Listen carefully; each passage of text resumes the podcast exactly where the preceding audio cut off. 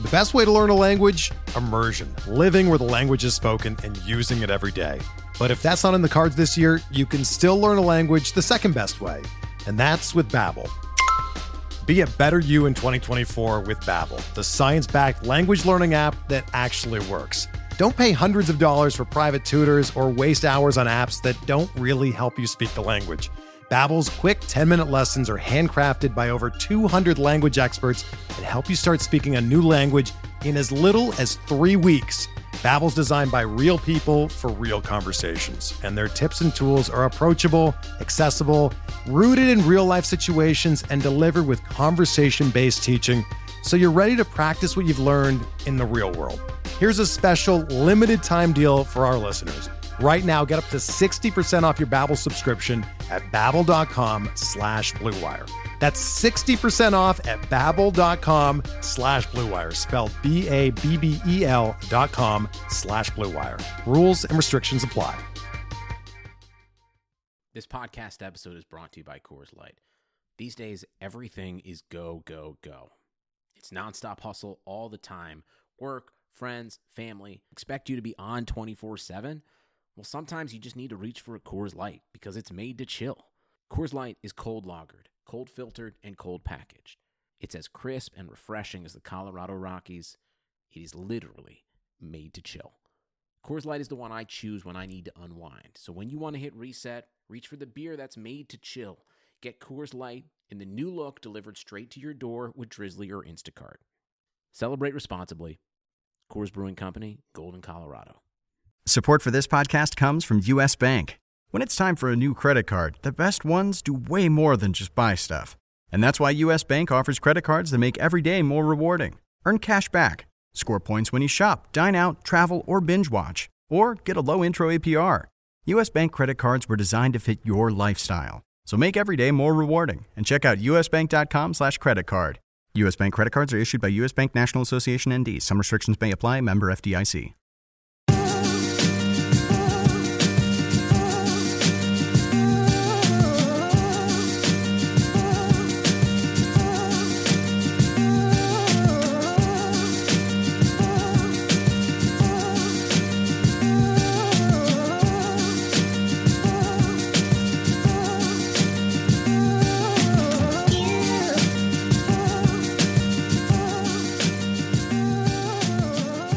Welcome to the RotoWire Prospect Podcast. It's presented by FanDuel. Clay Link here with lead prospect writer James Anderson. Uh, thank you to New Day, N E U D A E, at New Day Music on Twitter. We appreciate the song Lion Kings, uh, the intro that you heard to this podcast. And James, you wrote two articles last week. Don't have a new one up on the site. So this week we're just going to kind of bounce around the league, bounce around Major League Baseball and check in on how some of these young guys are doing before minor league games get underway. What this weekend? Uh, yeah, a lot of them are starting today, oh, nice. and it's exciting. But yeah, I didn't I didn't do an article this week because there's just really nothing to write about. I mean, mm-hmm.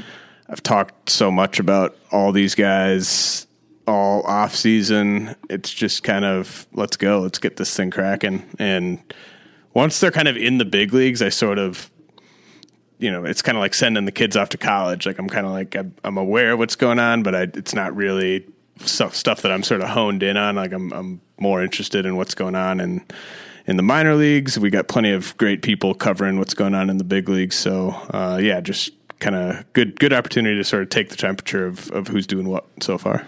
Yeah, I mean, I would say like it's a one week where you can kind of put your feet up, but I know that's not what you do here at work. I mean, you still got a ton on your plate, but good to maybe just breathe for a week before minor league games do get underway. A ton of off-season prep you put in, uh, getting everybody up to speed on the, the top prospects in the game. A lot of maintenance with that overall top 400.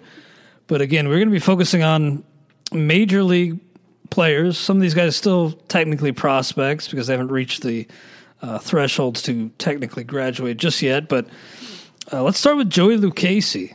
And when I say his name, I always hear future in my head. Like I don't do nothing to case. but um, anyway, he didn't look very good against the Brewers in his debut. I didn't think. I mean, after the first inning, he looked okay. But today, seven Ks, five really clean innings. Sounds like quite a few swings and misses. we know about the funky delivery, hides the ball pretty well. But how how sustainable is is his success? Do you think at the big league level? I think if you bet against a guy like this, you're going to be right more often than not. So it, it's certainly easy to just sort of fade someone like Lucchesi. Uh, you know, minimal experience above high A. He was pretty old. I think he's like 24 right now, so it's not like he's been rushed relative to his age, but just not a guy that's that's got a ton of innings under his belt in the upper levels.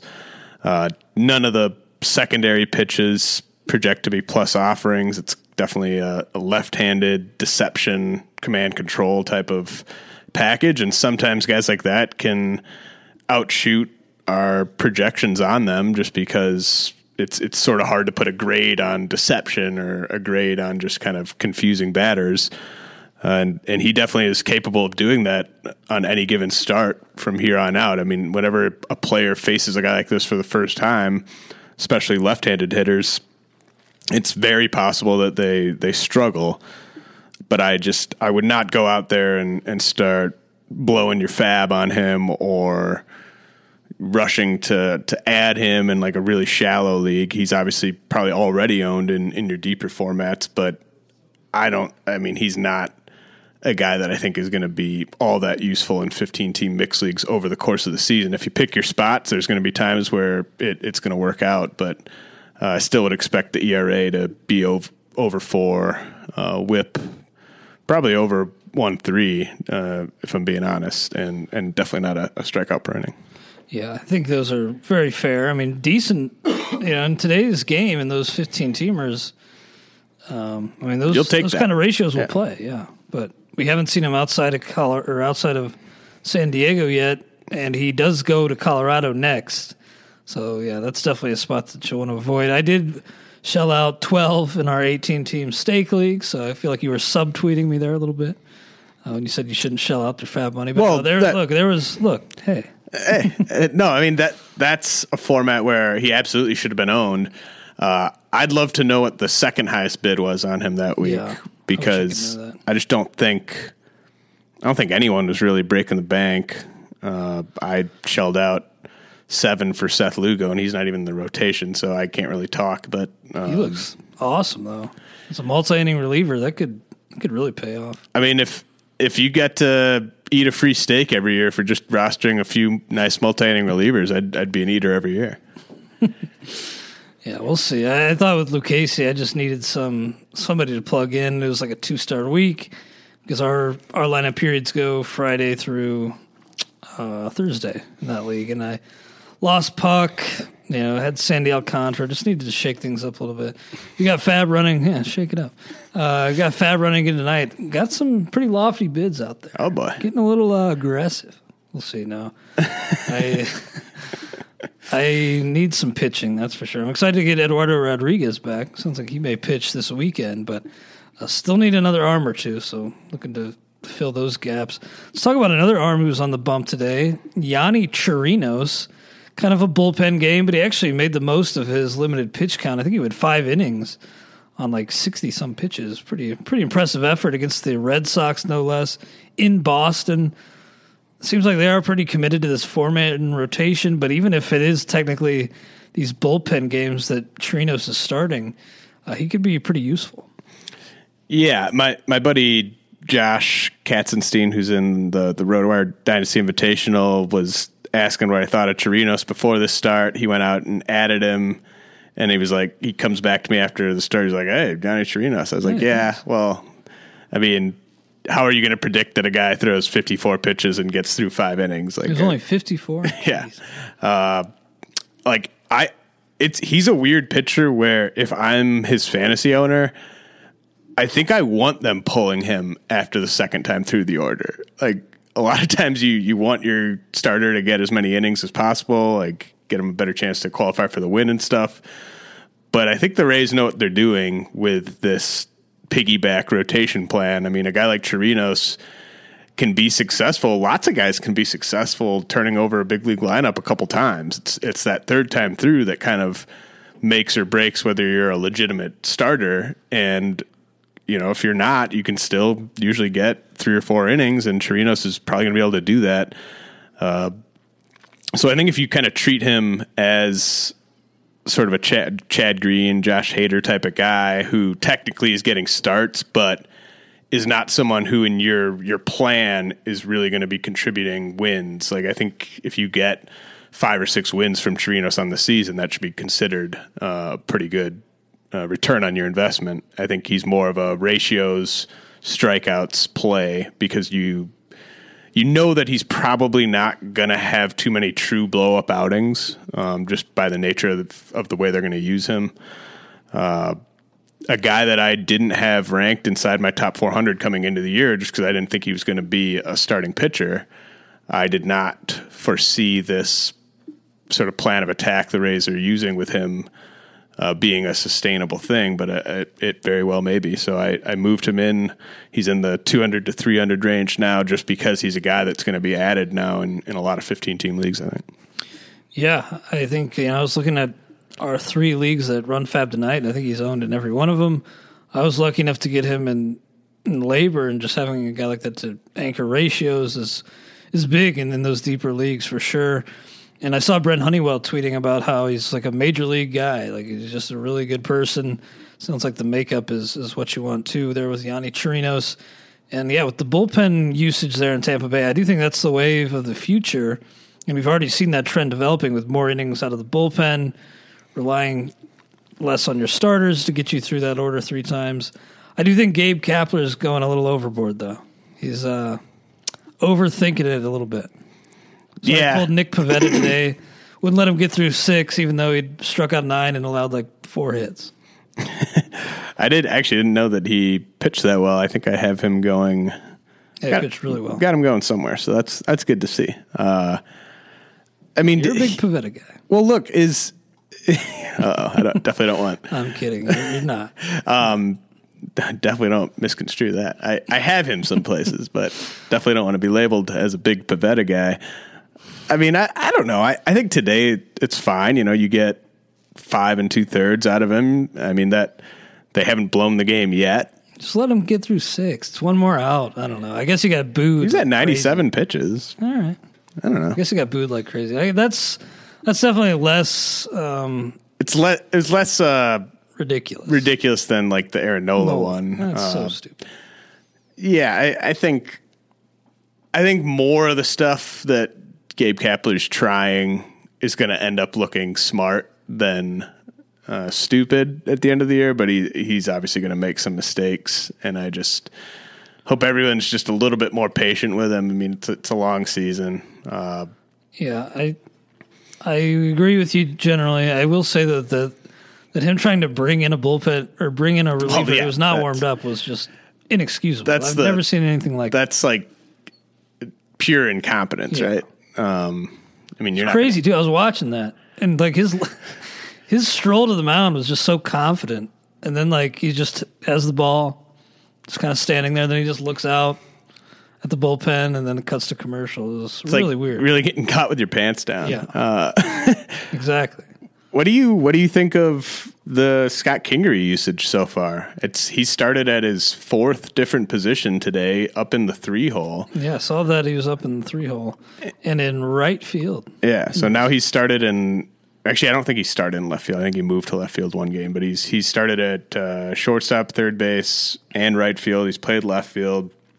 So I think I mean, it's really kind of working out perfectly from a fantasy standpoint because you already have the second base eligibility. And I think we're on track for him probably to gain eligibility at third base, probably at shortstop as well, and the outfield, all probably by the All Star break. I think that his playing time is going to be spread out that much, unless Maikel Franco just completely goes into the tank and he just starts playing every day at third base or something. But uh, that's that's really encouraging because having flexibility with a guy like that, especially at those positions, like sometimes you'll get a guy with first base outfield eligibility or something like that, and it's not super valuable. Or you'll get like Austin Barnes qualifying at second base, like that's not super valuable. But a guy that can qualify at second base, shortstop, and third base, like that's what makes someone like young Yangervis Solarte or Marwin Gonzalez so intriguing. And I think that that's probably what's going to happen with Kingery this season. Yeah, I think that's really well put. A, a, guy like this who can hit and steal some bags, for some power that you can move around is super valuable. I do. Well, I know he's been playing for the most part the season, you know, starting, but I do think, you know, this is a guy that you just shouldn't have on your bench. And I know Chris Liss was making the point on the XM show the other day, just generally and, and throughout the league, not just with the Phillies, but a lot of like rest days for these really talented young players when there should be, you know, if your best player is healthy, you play him for 155 games. Um, you know, yes, yes, and no. I think this is a trend in general that I think is going to kind of skew further and further away from what Liss wants there. I think that you know it's something that in in the NBA has been a thing over the past like 4 or 5 years where teams have really stressed strategic rest days for even their best players and you know, I, I, know a lot of old school people will just be like, "What? You guys can't play a game like every single day? Like what? Like what's going on here?" But uh, I I definitely buy that getting a, a day off each week, even if you're a, a really good player, probably is good for you long term. And I mean, they're in way better shape than I am, but you know, you when you exert yourself in like a physical activity one day, you're you're a little you you know you're a little tired the next day. Like I said that to you before we recorded. we played yeah. hoops last night, and I'm sore as hell. Yeah. Um, so I think it it's similar. It's not the end of the world if you sit a guy like Kingery or whoever uh, once a week or once every two weeks, and I don't think it's going to spiral out of control to where everyone's just sitting like every other day or anything like that.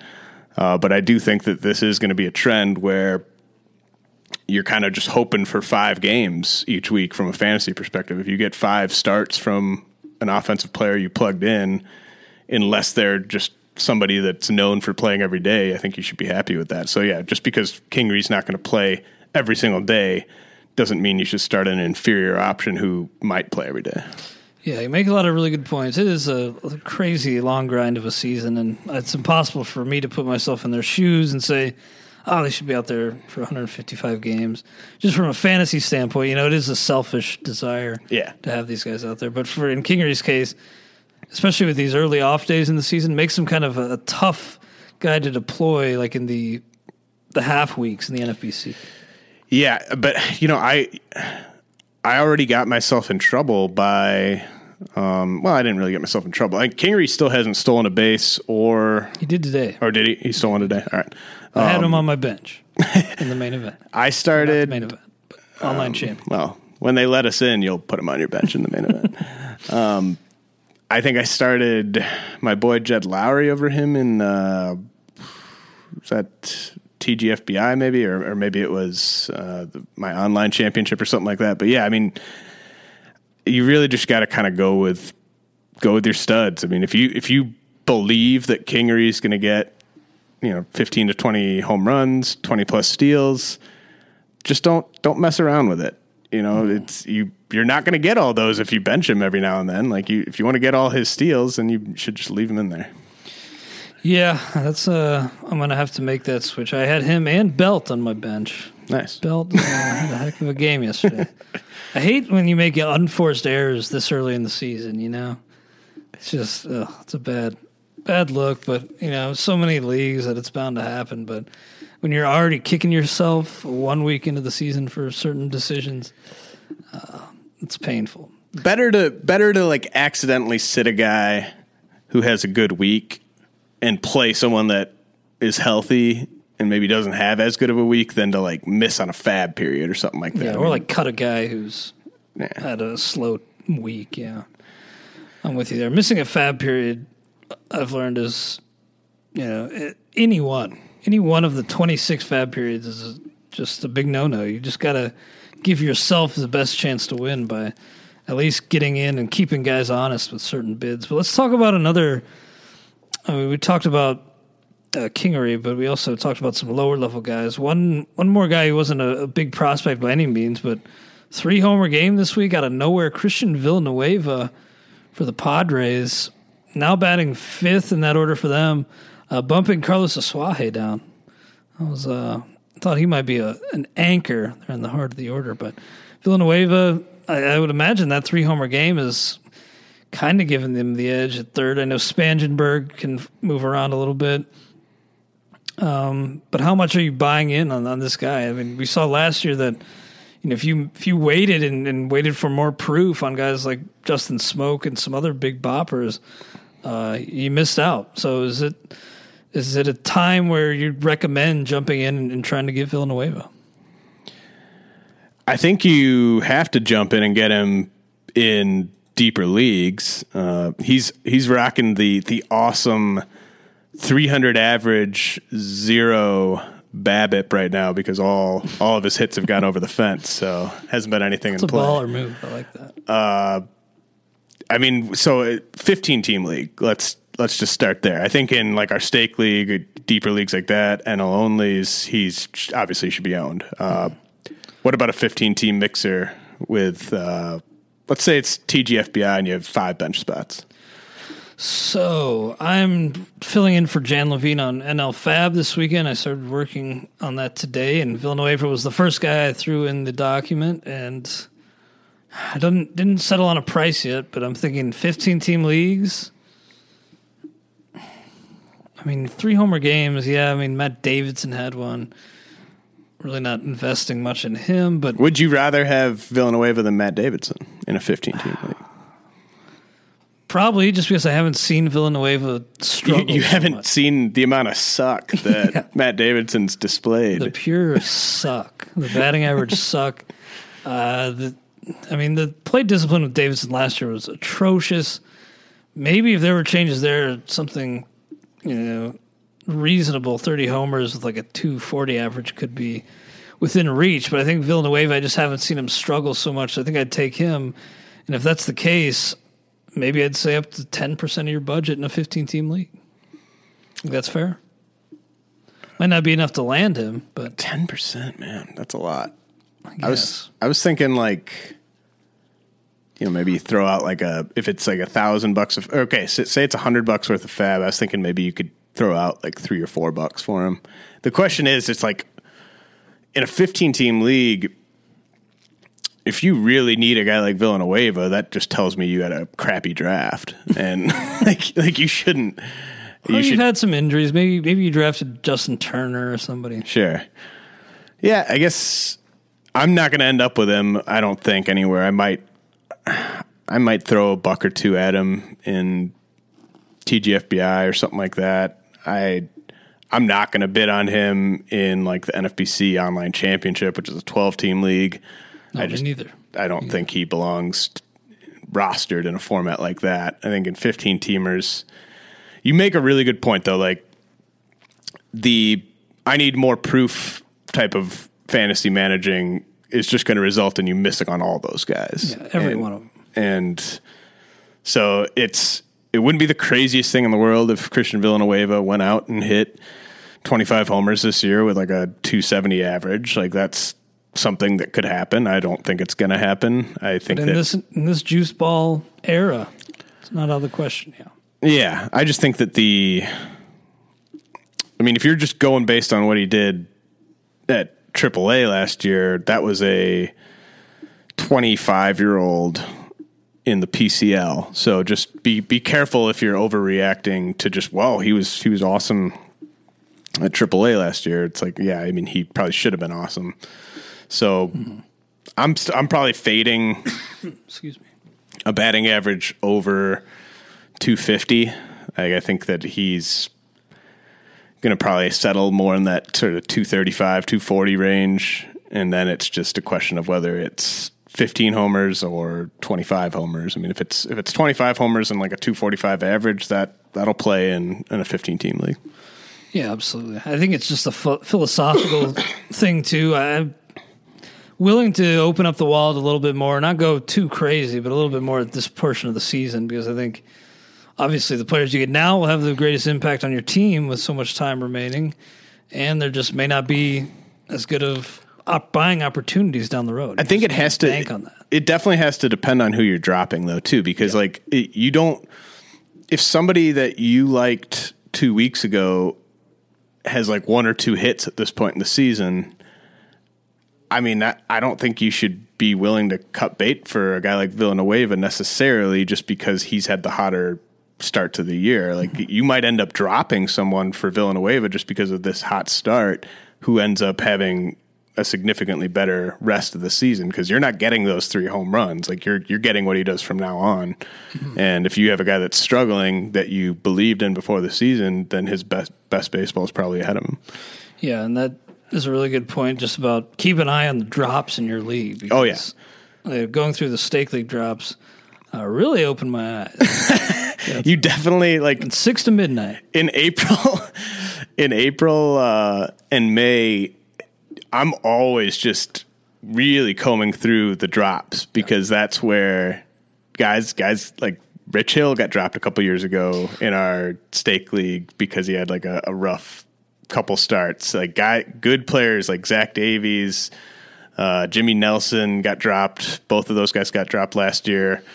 Cody um, Bellinger. Yeah, Cody Cody Bellinger. Like a lot of a lot of studs get dropped early because people are so anxious. Like it it almost feels bad if you're sitting there and not acting, mm-hmm. and so you just want to feel like you're doing something to make your team better. So you see a guy out there, you want to go get him, and you're like, well, I guess I'll drop this guy, and you got to be careful. Yeah. Time for some more prospects stashing. see how that plays out tonight. But a quick note: What's better than fantasy sports? The future of fantasy sports. The Fantasy Gold team is bringing you just that. Welcome to DraftDaily.com. It's crypto, it's currency, it's sports. DraftDaily.com is the new standard in the fantasy sports industry with almost non existent fees, 100% trackable transactions, and 0% risk of chargebacks. We're taking the industry by storm making the game we all love both safer and cheaper to play. Uh, to play, we have brought fantasy sports and blockchain technology together to create the ultimate user experience and platform. DraftDaily.com. On DraftDaily.com, our users can play with uh, without worry and without fees digging into their profits. DraftDaily.com, incru- introducing cryptocurrency to the masses. What better way to do that than to merge crypto with fantasy sports? On draftdaily.com, you play with and win cryptocurrency. Secure your place in history. Play on draftdaily.com today, where players in the game they love are the focus. Draftdaily.com. Let's talk about Shohei Ohtani, James. What a turnaround in terms of public perception with him since the end of spring training. I got laughed at for buying him at, in tout head to head at like 17 bucks. Well, how do you like me now? No, I, I, don't get any of those hitting stats. Uh, I did have two homers, including that one off Kluber. Uh, Ohtani San. I, I'm really loving watching this kid. I mean, he's already one of my favorite guys to watch when he's on. I'll you know, jump on the MLB TV and, and, change it when I see he's up to up to bat, and looking forward to seeing what he does in his second start. But uh, let's focus primarily right now on the the pitching what did you see from him and his uh, repertoire in his first start? He's just beyond nasty. I mean, it's just. I'm trying to like which which pitchers do you think have comparable stuff to him in the big leagues? Um, like Syndergaard. Jeez, yeah, I guess. Uh, I mean, Scherzer's still pretty nasty. Um, it's, I mean, Sale's obviously nasty. Uh, it's kind of like Gerrit Cole a little bit. It's just it's almost like all of his pitches just have a little extra movement than should be legal. like it's just wow, how did that pitch do that? Like. I've, I've never seen a guy that sinker. Ugh, so disgusting. Really nice. Uh, that slider is just disgusting. Yeah. Um, I mean, if you ended up with Ohtani in a keeper league, dynasty league, you should be very happy. You should. Uh, be able to breathe a sigh of relief. I know that there were probably some times during spring training where you were second guessing yourself, but he's going to be really, really special. It looks like he's going to be special on the mound and uh, at the plate. Mm-hmm. Uh, but yeah, I think you're right to focus this on the mound. This is going to be like an all time just sort of bitterness of fantasy owners not being able to get credit for his home runs all season because you're you're never do you do you see it getting to the point where you would d- deploy him as a hitter over a pitcher in CBS? Um, maybe if he has like a really tough matchup. But Yeah. even that, like if it's just like a road matchup somewhere bad, I like mean, say what what if he's uh what if he's pitching what if he's facing the Astros on one start? Huh. um, that's a good question. And it's a seven it's a seven game week. So you might be able to get So I might get two stars. no so you might get like four DH starts or something like that. Okay. Um,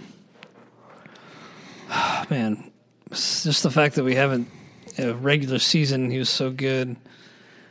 Right now, I'd probably just want to keep him on the pitching side because I, I think those wins, the Ks, are probably more valuable I think so. right now, just given everybody's producing offensively. But It's just more scary. Like what he does on the mound is tougher to get. Like you can there are guy there are plenty of guys that went outside the top 100 that probably should be able to best his his hitting production this season, but like hi- what he does on the mound is just so unique. Um, but it is going to be tough, like owning him and just seeing all these home runs and just not being able to get anything for it. But that's that's the way it goes. Uh, I'm just the one thing with him the whole time has just been how many innings is he going to throw this year, and I don't think I, I definitely didn't have reservations in terms of the per start production. I still think it's going to be iffy as to whether he goes over 160 innings this year, and that'll probably determine whether he was a solid buy in most drafts. There was that period towards the end of spring training where you could get him at a discount to where all you really need is 140, 150 innings for it to be well well worth it. But I think in most leagues, the price that it took to get him, you're going to need 160 plus innings.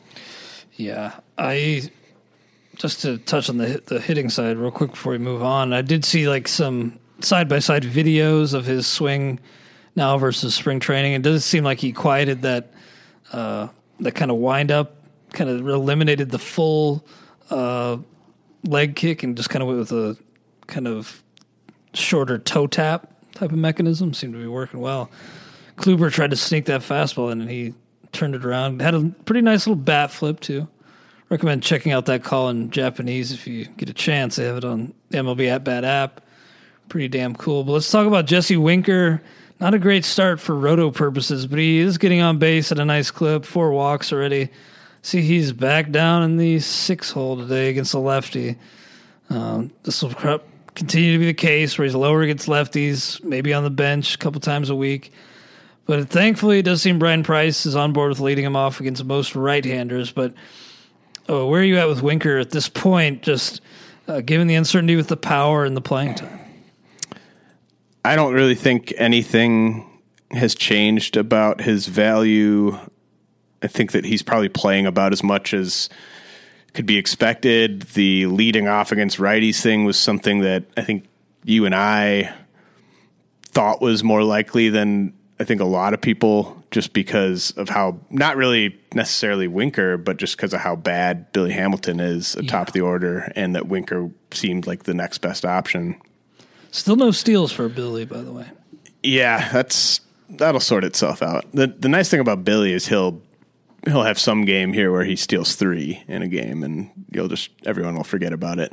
Uh, it just I think it sucks that Winker can't get every day at bats. Uh, you know, I think it's if you're sitting him just for like rest purposes, that'd be one thing. But I think they're sitting him just because of platoon purposes and to me, he's just he's got the upside as a hitter to where I, I want to max out. I want to give him a shot to prove he can hit lefties with 100 plate appearances this season. And Yeah, you got to do your best to evaluate him this year. yeah, like who gives a crap if if Adam Duvall has to sit more than he wants to sit? Like I don't I don't think you should be factoring that in as a organization. Like Adam Duvall is not going to be on the next good Reds team. Uh, Jesse Winker will be. So you you need to be figuring out what he's capable of against lefties.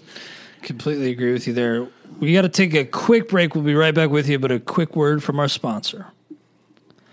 All right, James, let's talk about Jack Flaherty, sent down, but really was a pretty impressive effort against the Brewers. I know there's been some talk that the fastball velocity was actually down a decent amount, but it didn't seem to matter because that breaking ball was well located. A lot of a lot of chases on that pitch. Down right now with Wainwright returning. It's stupid, but seniority matters, I guess. In Major League Baseball. So Wainwright's back for now. When do you expect to see Flaherty, and is he worth holding on to in a 15 team league? I think I'd rather have Flaherty than uh, Lucchesi or Yonny Chirinos. Yeah, same. So, I mean, that's he's kind of that next level up on those guys. Like those guys are nice, sort of filler. You know they're going to be pitching. You're not expecting a ton, but with Flaherty, I think that's a guy I still expect to pitch over 120 innings in the big leagues this year, and I, I think they're going to be pretty solid innings, and he might might even flirt with winning nine or ten games. So to me, that gives him the edge over those types of guys. What about if now that he's down? I think it's more fun to just kind of say Jack Flaherty or Walker Buehler. Ooh, that's a good one. Like both of them. Got my eye on both uh, in both leagues. Uh, but man, I think I'll go Flaherty just because I think you'll get more innings out of him. I do think you'll get maybe 120, 130 out of Walker Buehler, and maybe the per game numbers are better, but I think we'd be looking at 150 with Flaherty, even though he's down right now. Yeah, I might not go quite that high on the innings for either guy, but I do think that's the that's the gap. I think it's about a 20 to 30 inning gap. Uh, I who well let, who which which rotation do you think is easier to break into now that Wainwright's back? Is it St. Louis or L.A.? That's another one, good one because Hyunjin Ryu looked atrocious. Yeah, Hyunjin Ryu looks bad. Ten base runners in three and two thirds. The Dodgers, everything the Dodgers have done over the past like year suggests that they would be totally fine with Kenta Maeda in the bullpen. And they're off to a really bad start too.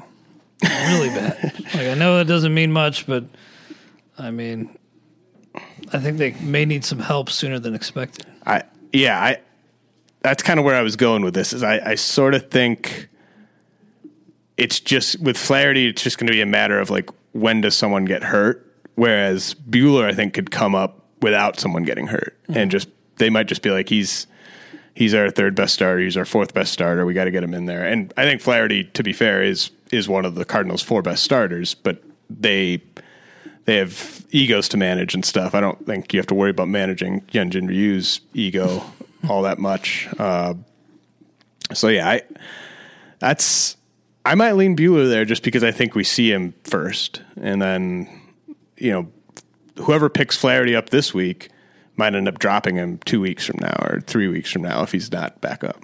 Yeah, I would just keep an eye out in your league because if he is dropped, I think you should pounce on that. I ended up picking up Joe Musgrove in the league last Ooh. couple of leagues last week, and hey. thought, hey, we got a good matchup against the Red. Uh, turns out he's hurt again. So that's always fun. The like the post. Actually, I think it may have come out before lineup locked, but I didn't see it until after the game started on Monday. So that was pretty annoying. Um, but let's move on to another prospect here. Miguel Andujar got the call to the Bronx, but batting ninth today behind Tyler Austin, Tyler Wade. We saw the kind of spring Miguel Andujar had, and I was pretty pumped when I heard him get the call up because I thought, man, he could play quite a bit, be pretty productive in that lineup. But he hasn't really been playing much since getting the call. Now, when he does get the start today, he's stuck in that nine hole in redraft leagues. Is is he a guy that you want to pick up right now, or do you maybe want to wait until later in the year when you feel better about the playing time? I mean, it, in I don't think he should be owned in redraft 15 teamers. And I think in a in a 17 or 18 team league, I think it's kind of borderline. Uh, he probably he should be owned by someone in a 17 or 18 team league. It doesn't necessarily mean he should be owned by you if you've got a good bench. Uh, it's really frustrating. Like I have Andujar and Ryan McMahon uh, both in in uh, our NFBC Arizona first pitch league, and it's just like, can I even like play these guys? Like they're they're just not playing enough, uh, or not playing as much as I'd I'd like them to be playing, and it's it's tough. I think that you could I, I definitely like McMahon more than Andujar right now for redraft leagues, but yeah, it's it's not a good situation. The the healthier the Yankees get, the less playing time there's going to be for him theoretically. So I think you can cut bait with him in in an awful lot of mixed redraft leagues. Uh, another guy that I have to ask you about, and another guy that's uh, not doing much for my RDI team right now, but Ryan McMahon. And I seriously feel like maybe in light of this McMahon handling early on, that the Rockies have leaped to the top of the dumbest teams chart. I mean, what are they doing? Were they not there? I mean, they were there, but I kind of had Seattle up there. Yeah. Uh, maybe a couple other teams, the Reds. No, they've been all right. But I mean, the yeah, it's it's sort of that's a that's, that's, a great. I mean, yeah, the the Mets, the Baltimore, yeah, that's all all good options. Uh, Tigers, plenty to choose from. Um, yeah, I don't I don't get it, man. I I don't I don't know why McMahon's even up if he's going to be playing this much. Hmm. Like I'd rather him be playing every day in the PCL than getting like one start every three or four days. And do you think they do just send him down once the season starts, the minor league season? They might. I mean, I don't know. It, it's it's annoying. I you probably have to start him in in certain leagues just because he's playing just enough and they're finally going to Colorado this week. That would suck. That would be classic though if uh, he got set down like right after lineups locked on like Monday or something like that. It'll happen. You can bank on that. Uh, quick note before we move on: baseball fans, this uh, this read is outdated, so um, we'll move on for now. James, what else are you seeing at the big league level right now that uh, has opened your eyes a little bit? I mean, I think Colin Moran looks pretty good in Pittsburgh, uh, which is which is good to see. Uh, I don't know what to make of the power long term or even short term, but I think he's he's going to hit for a high enough average that that'll be a net positive for your fantasy team, and he's playing a lot, so I, I like that. Uh, Jordan Hicks looks pretty good, but yeah, it does. I I don't think he's going to be getting saves. I think that they, that he's kind of in their sort of Josh Hader, Chad Green type of role where he's just dominant in and he can go get you four or five outs. So I, I get rostering him, but I don't think he's really in that mix for saves just yet. Could be until Holland. I forget when Holland's being activated, but Leone blew that save. I don't think it's out of the question. Like in the, the immediate future. Yeah, I mean, I think that. Yeah, I mean they have they have Tyler Lyons though too. I, I just wouldn't bet on it being Hicks right away. He's got he's got the stuff to close. There's no doubt about that. It's just would you rather him be closing or would you rather him be getting uh, more than three outs earlier in the game in high leverage spots? I think that that's probably more appealing right now. Um, yeah. I, I got him in the I think the third round of the staff keeper league auction. Just couldn't pass him up there, uh, just because of the long term, the possibility that long term he is a closer and maybe a dominant one. Oh yeah, there, it's a totally different calculus in yeah. dynasty leagues, keeper leagues, because I think you're right. I, I, that prediction I made before the year about him having the highest ADP of any Cardinals reliever next year, I think is is on track to look pretty good. I think that that's definitely where this is headed. I just don't know if it's headed there quite yet. And on a related note, don't panic if you have AJ Minter and are worried that he hasn't struck anyone out through three innings. It's three innings. Okay, yeah, that's a good call. I was getting a little nervous about David Robertson because he didn't have a strikeout yet either, but it is three innings and it's cold. The Yankees have been playing pretty much nonstop in the cold, so uh, we'll see. But Jordan Hicks versus Robertson, that was a real exciting either or, but uh, just for single season leagues. Uh, I'll go Hicks. Yeah. Okay. I don't I like those middle relievers. You, you know, they're pretty valuable, but uh, you have to limit yourself. You can't have five middle relievers on your team. That's, I mean, that's my um, That's my current recipe right now in uh, in SKL three. it'll pay off. It's just like uh, what? Where do you see like in in say three years? What do you think is going to be the ideal uh, makeup of a fantasy pitching staff? Because right now, I think it's kind of like you want six starters, maybe two closers, and one middle reliever. Yeah, I'd say probably two middle relievers, two closers. Five starters. Yeah, five starters. Yeah, I think that that's and that's kind of where I'm at in one league right now, and it's it's a little that's- it's a little too early in the game for that. You're out ahead of the curve. That might be I just don't think you can though. compete in wins like that. Well, maybe not, but what you can do is maybe over the first two months, just build yourself up a great uh, ratios base, and then get in a little bit more.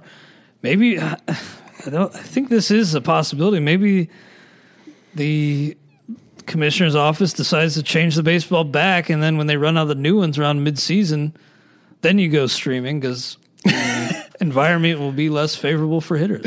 Why would they change it back though? Because it's getting ridiculous. I mean, it's fun. I mean, everybody likes the long ball. It's actually probably good for the game, but I mean, they're putting up historical totals Yeah. right now, and everything's kind of getting thrown out of whack.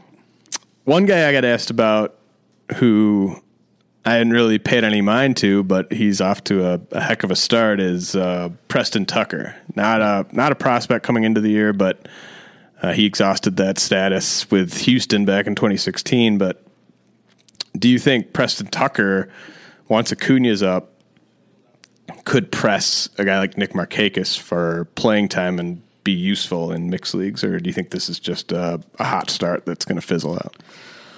I'd lean toward the latter. I mean, I don't think he's going to be a big difference maker in the end. Maybe, but I think Nick Markakis not exciting, but he's pretty consistent. When Acuna comes up, he won't have to be in such a prominent run producing type of role. Probably a better fit being kind of the, the fire starter in the second half of that order. So, um, certainly not out of the question. You probably want to hold for now, but I, I do think he's probably a guy you're going to be dropping uh, come mid to late May myself. But I do finally have this read. I finally found the right one. Uh, with baseball season comes FanDuel, offering the most exciting ways to play fantasy baseball no matter what you're looking for. FanDuel, the excitement of fantasy baseball without the full season grind, something for everyone. Tons of different contests and formats to choose from, starting at just 25 cents. Pick a contest, choose your team, enjoy watching your results in real time. James, you took down the RotoWire contest uh, yesterday. Nice work there. The free roll. And you listeners, you can be part of the FanDuel RotoWire Baseball Championship as well. We have six qualifying contests between uh, 4 4 and 6 13. Top three scores count. Place in the top 25, and you'll reach the RotoWire Championship. Get your shot at taking down Mean Zine, uh, one of the better DFS players in the office, actually. Uh, and a lot of different variations, smaller rosters, AL, and NL only, etc. Truly something for everybody. Play against your friends for bragging rights or play against the public for millions in cash prizes. To take advantage of our special offer for new users, sign up today at fanduel.com slash RW. You'll get a free six month RotoWire subscription, which will help give you all the tools you need to be successful with your first deposit on FanDuel. Just visit fanduel.com slash RW. Void where prohibited. Just want to ask you about one more player. You mentioned Preston Tucker being a former Stro. I want to ask you about a current Stro and Derek Fisher because he's getting a lot of run right now. But how long do you see that lasting? Uh, looks pretty good. I, I like Derek Fisher. I, I think that he's kind of a forgotten man in certain circles, but if he was still prospect eligible, I'd probably have him in the top 20. I think he's about as good a prospect as Lewis Brinson is. And it's just a matter of can he hit long enough or can he hit over a, a long enough stretch to kind of fend off a guy like Kyle Tucker who's who's definitely coming at some point. Um, he's striking out a lot, so that's not not great, but definitely if you, if you have if you have a guy like Derek Fisher, he's not someone I'm cutting loose. I think he's out there in my RotoWire Online Championship League, which is a 12 teamer.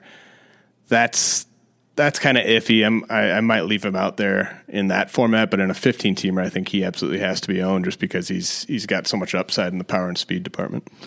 Well, great stuff, James. We appreciate the insight. Um, time to kick off the list. My list, still shaking off the rust, still trying to get at bats, but I'm ready to unveil number 20. What about you? Yeah, I think uh, this will be a good one. Yeah, and I think we both have Wu features kicking off our uh, top 20 collabs, and that may be a common three, uh, common theme throughout both lists.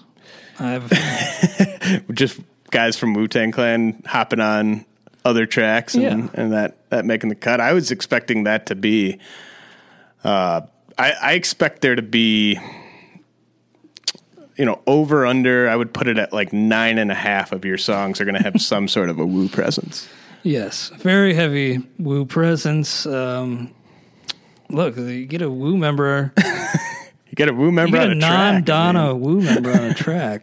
It's going to up that track. Like, I mean, if it's a forty grade track, you got a, a Wu member. It's plus ten, just automatically. I if think that ask me. that's. I mean, that might even be a conservative estimate. Yeah, I'd, I'd agree. So my choice is "Skew It on the Bar-B" with OutKast featuring Raekwon. A really nice mix of two worlds. You know, you got the East Coast a flavor with with Raekwon combined with that Southern Cadillac, uh, Southern. What's the name of that album? Southern playlistic Cadillac music. Southern Cadillac, uh, playalistic funky music or something like that. Or- That was a hell of an album too. By the way, I've heard that OutKast practice their raps on a treadmill so they they could say them so quick, which is understandable because they're both really fast, really good. And this one, Skew It on the Bar-B from the Aquemini album, such a good song, top to bottom. The Raekwon verse, oh man, just so so good. Um, I really don't know I have a whole lot to add aside from if you haven't seen the video, go check that out. I know that's on YouTube. Play this in the ride on a road trip sometime. Turn it up because this one still bangs, really holds up today. Could have been higher on the list, maybe, but I thought, you know, I knew this was making the list. I still have some moving parts up in the top 10. Knew it wasn't going to quite crack the top 10, so I'm fine settling it uh, here, knowing that it is does make the list, but um, couldn't budget up any higher. Who do you think has the best verse on that track? You know, I love the first one. I'm not going to say the opening line, but I love that first Andre 3000 line, but that the Ray verse. I mean, it's just so classic Ray. I think this was It's very classic. yeah, Ray. I think this was maybe when Ray was at his at his peak, quite honestly. Yeah, that's you know not going to spoil. Well, I am going to spoil. So I mean that that that track is going to make my top twenty. It's not right here, but uh, that was actually one of the songs I was listening to when I came up with the idea of us doing a top twenty collabs, just because it's it was such a great pairing of getting one of the best guys from Wu Tang on a OutKast track back in both both artists' peak. Uh, Yeah, Hell of a track. You know, the East Coast Southern doesn't always mix that well. No. like Ray had an out. Actually, kind of like the song, but it's not like a classic like I might think it would be in like 2005 or something. But Ray had a Lil Wayne feature on his latest album. something it's, it's- to Sometimes me it doesn't click. to me something about OutKast though it's not like your standard southern True. sound it's it's kind of OutKast is kind of just its own sound it's not necessarily and and this Very is probably even more true when you get to like Aquemini and uh, Stankonia where it's it's technically southern but it's just it just it's OutKast it's not necessarily southern so that's probably why it works so well uh, so my Wu Tang features is all East Coast. It's uh, Gang Starr featuring Inspectah Deck, Above the Clouds off of the Moment of Truth album, classic album. Yeah, that'll be on my list as well. This is it's kind of a weird feature in that it doesn't feel like a feature. Like it feels like Inspectah Deck could just be part of Gang Starr the way that it just kind of flows together. Like a lot of uh, and th- one thing I was thinking about just with hip hop features is like what's the best type of feature? Is it is it one where you know you sort of have a back and forth? Is it one where you have like five guys on a track and everyone gets their own verse? Like this one doesn't even feel like a feature to me. It just kind of feels like it was just meant to be. Like Inspectah Deck had to be on this track. And Yeah, it's like DJ Premier like started rapping. and it, this is such a like DJ Premier's uh, beat style is very uh, you you can pick it out right away like when it's a it's a primo track but this one specifically seems like it needed a Wu presence like it it's got it's it's sort of a RZA esque beat almost but it's Premier but like it it definitely could have fit in perfectly on a Wu Tang album like it doesn't feel like a super super like Gang Starr beat that Inspectah Deck just happened to come in on it. It it's a beat that needed a Wu Tang member, and that's why I think it just flows perfectly. Uh, one of the better Inspectah Deck versus uh, Guru obviously crushes it. Yeah, I, I love that song. Love the JFK intro to that. Um, kind of a poignant quote from him to start that, and then yeah, it's really not a low point on that track. And I'm not, you know, as much as I love the Wu Tang Inspector, not one of my favorites. Uh, his his solo work was not that impressive, but No. he, he's kind of He'll have an amazing verse every now and then. He can have some really good uh, featured verses. Yeah, Like he's got uh, is it is it Triumph where he might have the Oh, best yeah. verse. That uh, that first verse, yeah, that's insane. I mean, he, he can he can bring it, but I mean, you're right. Like his his solo stuff doesn't doesn't stack up with the the top pl- uh, the top guys from Wu Tang. But um, I mean, he he closes out this track really well. I would recommend not only listening to Above the Clouds, but just that whole Moment of Truth album is it bangs from top to bottom. Um, and that was probably peak Gang Starr and probably peak Inspectah Deck. This uh, select line from this Ray verse from uh, Skew It on the Bar-B. Keep a watch froze, lean on the yacht, and wash clothes. I like it. That first line, though, deliver this through your audio. Ghetto Mafioso. So good. If you haven't heard them, shame on you. Go check out both of these tracks. We'll be back with the number 19 songs on our list or top 20 hip hop collaborations on all time, of all time, next week. Thanks for listening to the Prospect Podcast brought to you by FanDuel. Talk to you guys soon.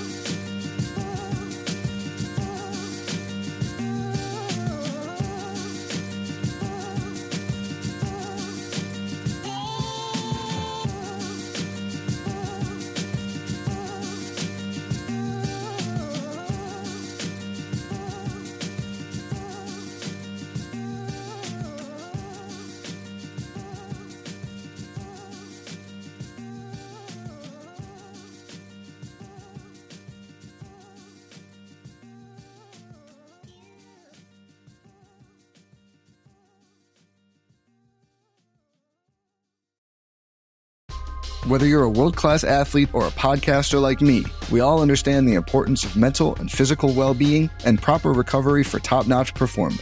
That's why I'm excited that Unifyd Healing is sponsoring this podcast. Unifyd Healing is a new and super innovative global network of wellness centers powered by Energy Enhancement System, or EE System. If you haven't heard of the EE System, you'll want to listen up. This technology promotes wellness, deep relaxation, purification, and rejuvenation. At hundreds of locations across the globe, access to a center is easy and affordable. Interested in experiencing the EE system technology for yourself? Go to unifydhealing.com slash bluewire to learn more and find a center near you. That's U-N-I-F-Y-D healing.com slash bluewire. No material or testimonials on the Unifyd Healing website are intended to be viewed as medical advice or a substitute for professional medical advice, diagnosis, or treatment. Always seek the advice of your physician or other qualified healthcare provider with any questions you may have regarding a medical condition or treatment and before undertaking a new healthcare regimen, including EE system.